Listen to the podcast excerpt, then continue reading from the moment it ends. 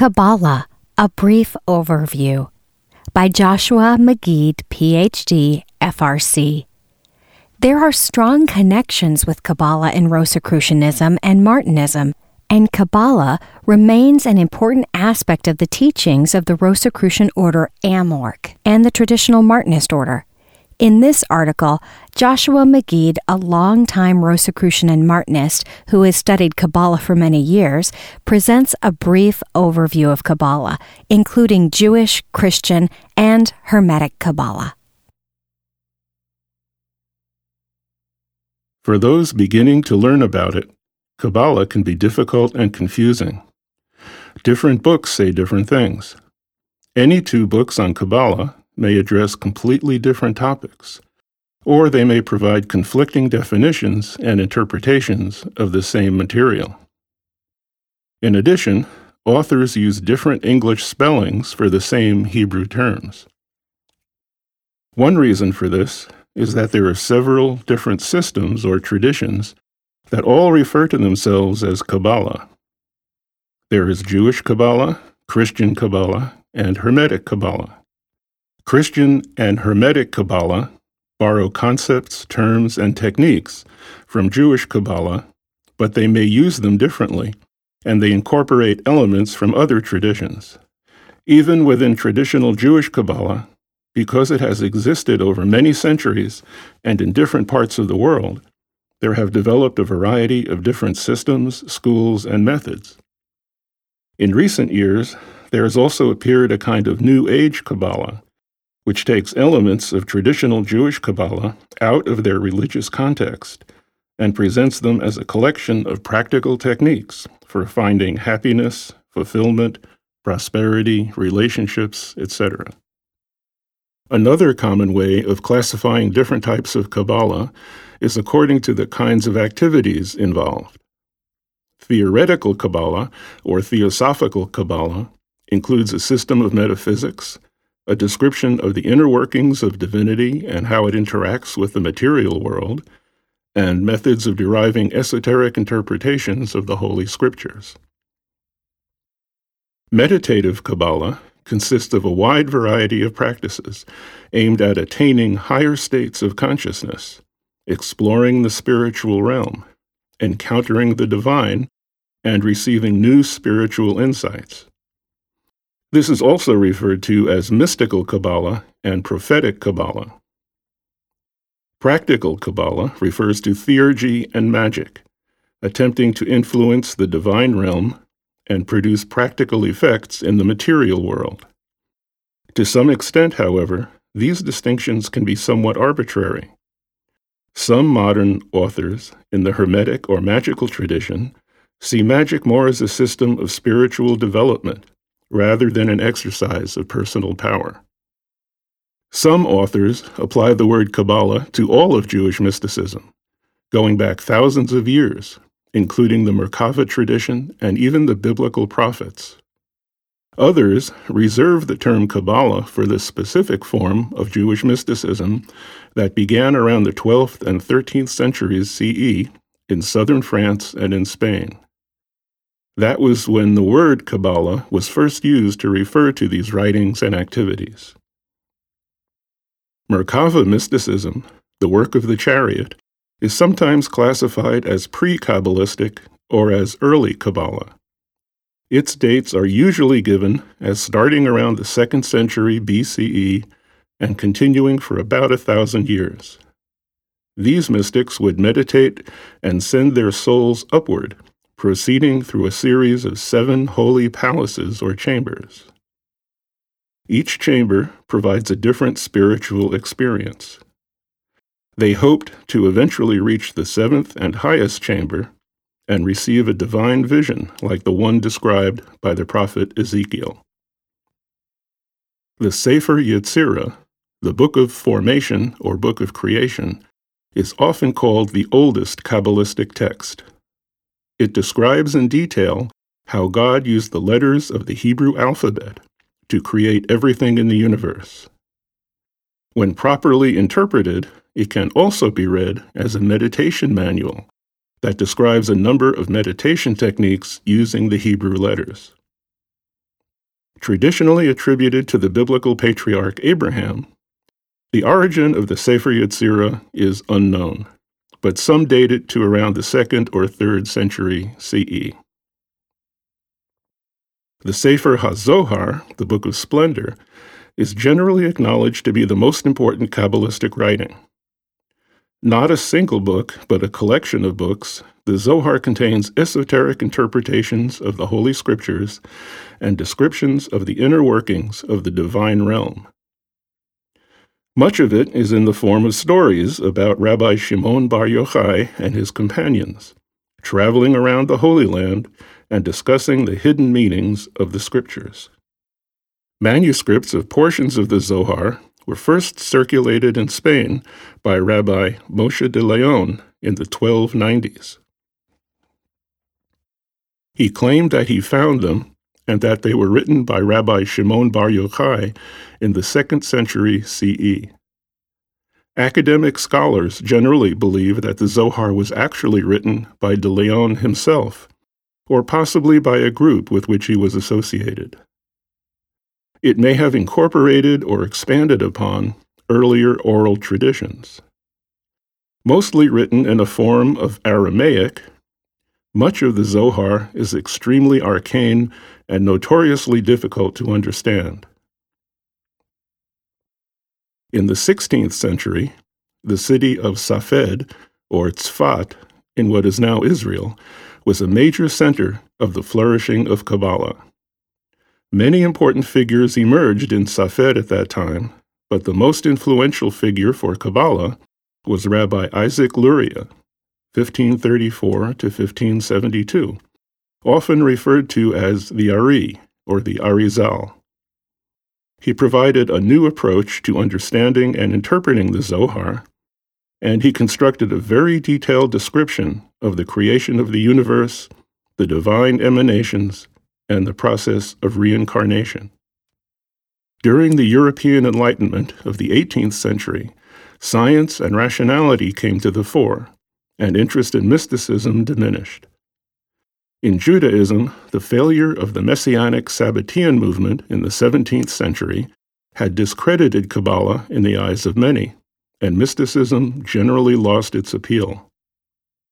While Kabbalah was attacked and suppressed by the dominant forces, a form of Kabbalah was perpetuated by the Hasidic movement starting in the 18th century in Eastern Europe.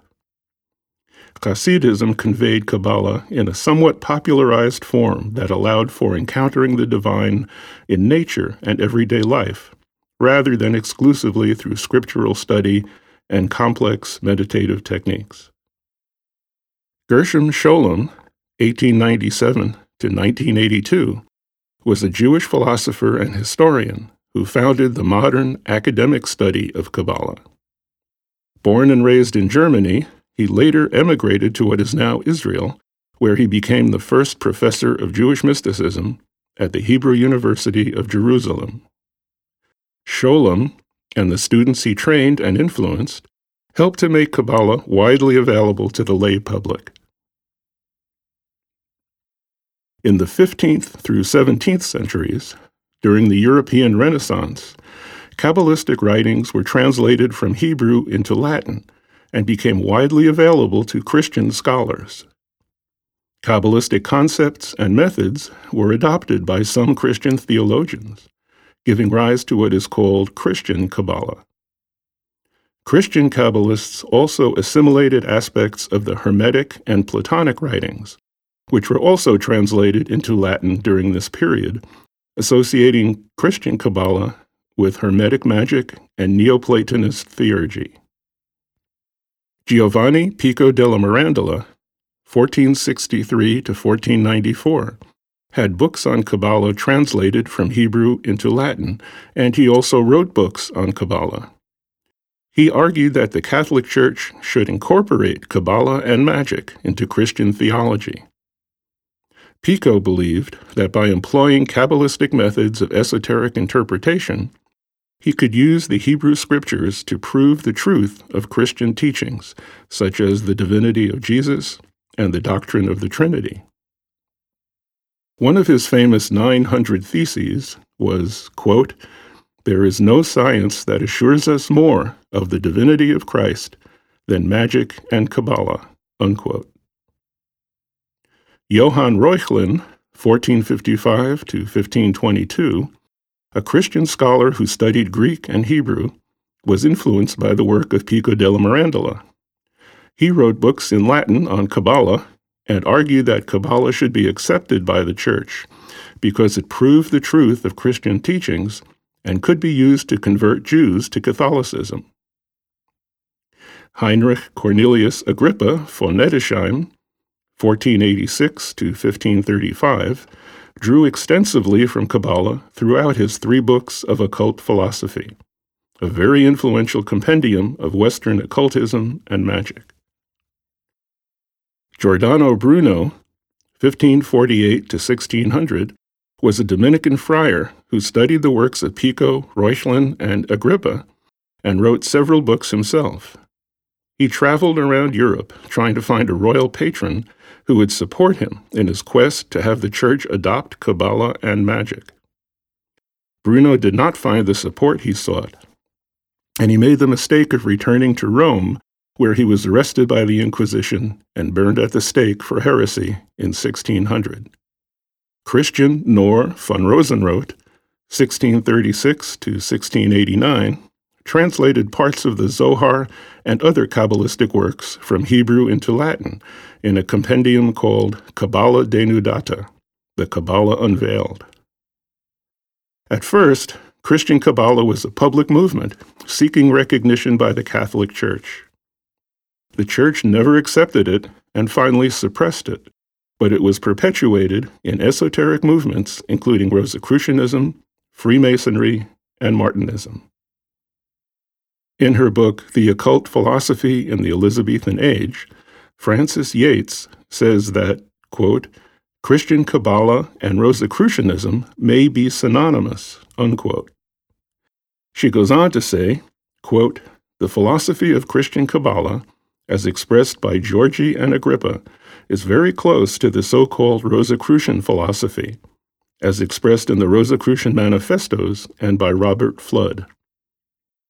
We can now better understand the history of Rosicrucianism by linking it with the history of Christian Kabbalah as carried into the Elizabethan age," unquote. In the 17th and 18th centuries, as it developed in underground esoteric movements, Christian Kabbalah gradually incorporated more pagan elements and alchemical symbolism. By the late 19th century, the term Hermetic Kabbalah was used to distinguish it from the Christian Kabbalah of the Renaissance. Alphonse Louis Constant, writing under the name of Eliphas Levi, 1810 to 1875, connected the cards of the tarot deck with the letters of the Hebrew alphabet, the 10 Sefirot of the Kabbalistic Tree of Life, and the Sefer Yetzirah. One of the most familiar names from that era is Dr. Gerard Ancos, known as Pappus, 1868 to 1916. He was involved in several esoteric societies and was a co-founder of the Martinist Order and the Kabbalistic Order of the Rose Croix, whose membership was limited to Martinists who had attained the SI degree, and was structured around 3 degrees named Bachelor of Kabbalah, Master of Kabbalah, and Doctor of Kabbalah. His books include The Kabbalah, Secret Tradition of the West. The best known and most influential of the Hermetic occult societies was the Hermetic Order of the Golden Dawn, which was founded in England in the late 1800s. Its focus was ceremonial magic, and it included considerable Kabbalistic material along with other mystical and magical traditions. S. L. MacGregor Mathers, who was one of the order's founders, translated Knorr von Rosenroth's Kabbalah Unveiled from Latin into English. Dion Fortune, 1890 to 1946, was a member of several esoteric and occult groups, and later formed her own organization called the Fraternity of the Inner Light, later renamed the Society of the Inner Light. Her most famous and influential book is The Mystical Kabbalah. Because of the wide variety of ideas and practices that have been included under the term Kabbalah, when reading books on this topic, it can be very helpful to identify the specific tradition and branch of Kabbalah that the author is presenting. There are strong connections with Kabbalah in Rosicrucianism and Martinism, and Kabbalah remains an important aspect of the teachings of the Rosicrucian Order, Amorc, and the Traditional Martinist Order.